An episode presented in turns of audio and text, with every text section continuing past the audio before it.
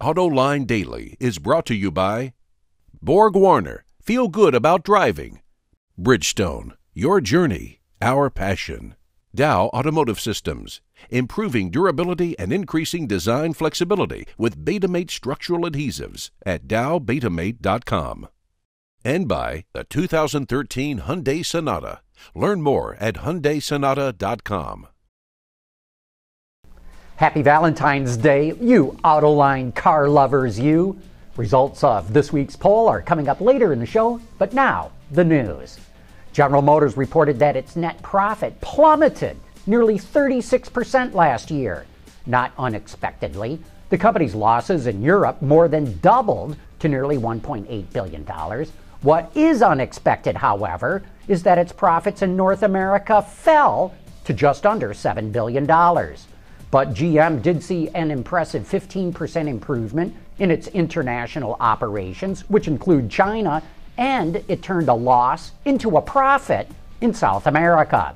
Overall, GM sold almost 9.3 million vehicles, up almost 3%, but its revenues grew only 1% to $152 billion, and its profits dropped by $2.7 billion down to 4.7 billion. You know, in my book, this is not a very good performance, especially when you compare GM's numbers to the growth at Ford or Chrysler. Uh oh, here we go again. Another battery company that got U.S. government money is in trouble. Recently, A123 Systems, which supplies batteries for the Fisker Karma, went into bankruptcy and was bought out by a Chinese company. Now, a new report from the Department of Energy says LG Chem misused its $150 million grant. The South Korean company used the money to build a battery plant in Michigan, but so far it has not built one battery cell. Instead, it's still importing cells from South Korea. You know, I've been saying this for a couple of years now. This is just the tip of the iceberg. We are going to see more EV related plant closings in the near future. Oh, and a correction here.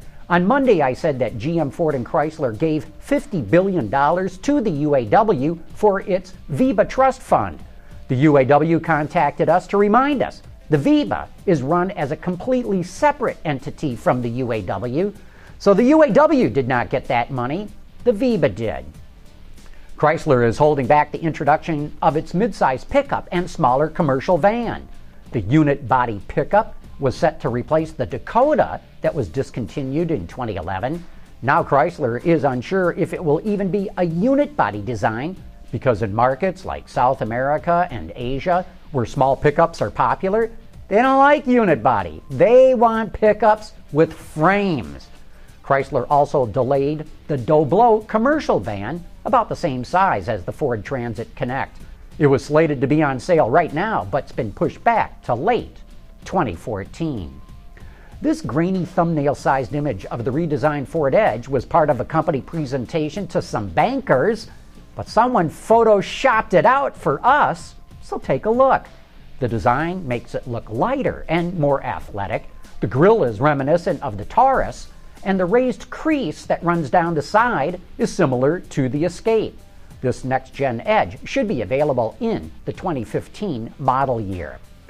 You might remember when we had Michael Dunne on Autoline this week. He's one of the foremost experts on the Chinese automotive industry, and he's predicting some pretty wild developments in the year of the snake. In an article that ran in the Wall Street Journal, Dunne predicts that Chinese automaker Geely will dump Volvo because Volvo sales are going nowhere. After three years of owning Volvo, Dunne says Geely has absorbed all the technology it needs so he believes it'll keep the brand, but dump all of Volvo's operations in Europe.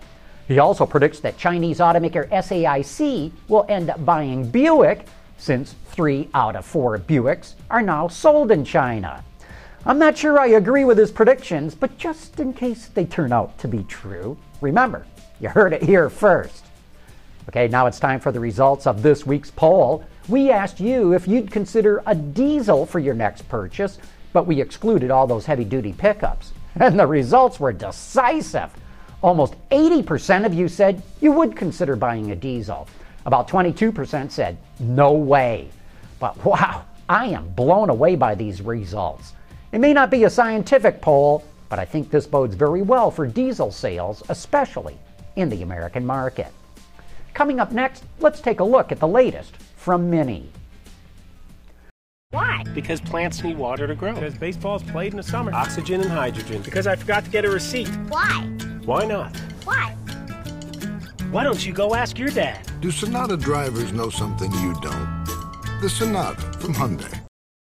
Mini continues to grow in the U.S. Last year, the company sold over 66,000 vehicles in America, a record for the brand. And that number will likely keep growing due to the company adding more dealerships. Plus, Mini is set to launch the seventh model in its lineup, the Paceman. Here's Seamus McElroy with a look at what this new model is all about. The Paceman is based on the same platform as the Countryman. It's not as tall or wide, but it is slightly longer.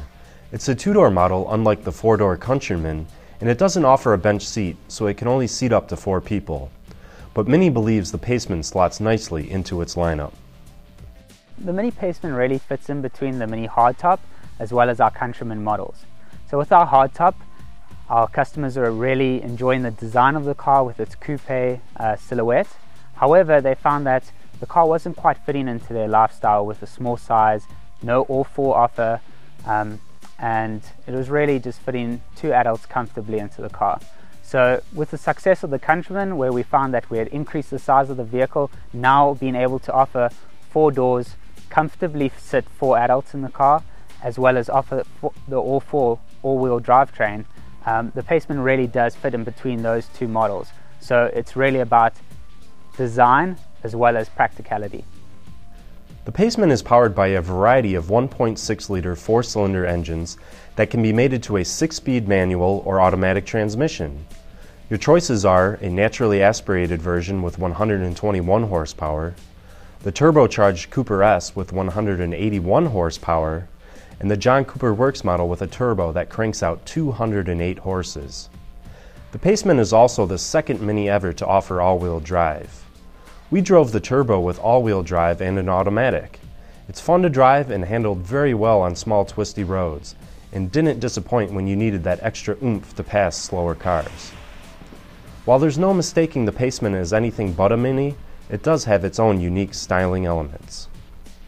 So if we have a look at the front of the car, you can see that it has got the round headlights, which is typical Mini. We've also got landscaping as, as well on the front of the, of the bonnet.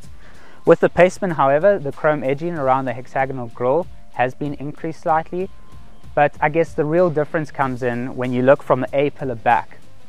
So we've got a sloping roof line, we've got a rising belt line, and with that we create a really dynamic look to the car. If you were to have a look at the rear of the car, we've also got the Paceman model designation on the rear, um, as well as horizontal tail lights. So within the interior of the Mini Paceman, we have sport seats as standard, but I guess the real difference comes in is when you have a look at the interior surfaces and that door bezel. So we've reduced the height of that and it stretches really far back into the rear of the car. It's almost as if the interior surface is now inviting those in the rear to be part of the driving excitement up front. For the rear two passengers, which also include bucket seats, we've created this lounge atmosphere um, and it's a really comfortable space to be in. Pricing for the Paceman starts just under $24,000. The Cooper S with all-wheel drive starts just under $30,000, and the John Cooper Works model is priced just over $36,000. The Paceman goes on sale in the middle of March, while the JCW follows in April. We've got a great Autoline After Hours tonight. Our guest is John Davis, the chief engineer on the Ford C-Max Energy. As you know, that vehicle has been criticized for not delivering the kind of fuel economy that the label says it will get. So we'll get to the bottom of that tonight. Join me and the auto extremist Peter DeLorenzo for the best insider viewpoints in the industry. And that wraps up this show. Thanks for making Autoline a part of your day, and please join us again here tomorrow.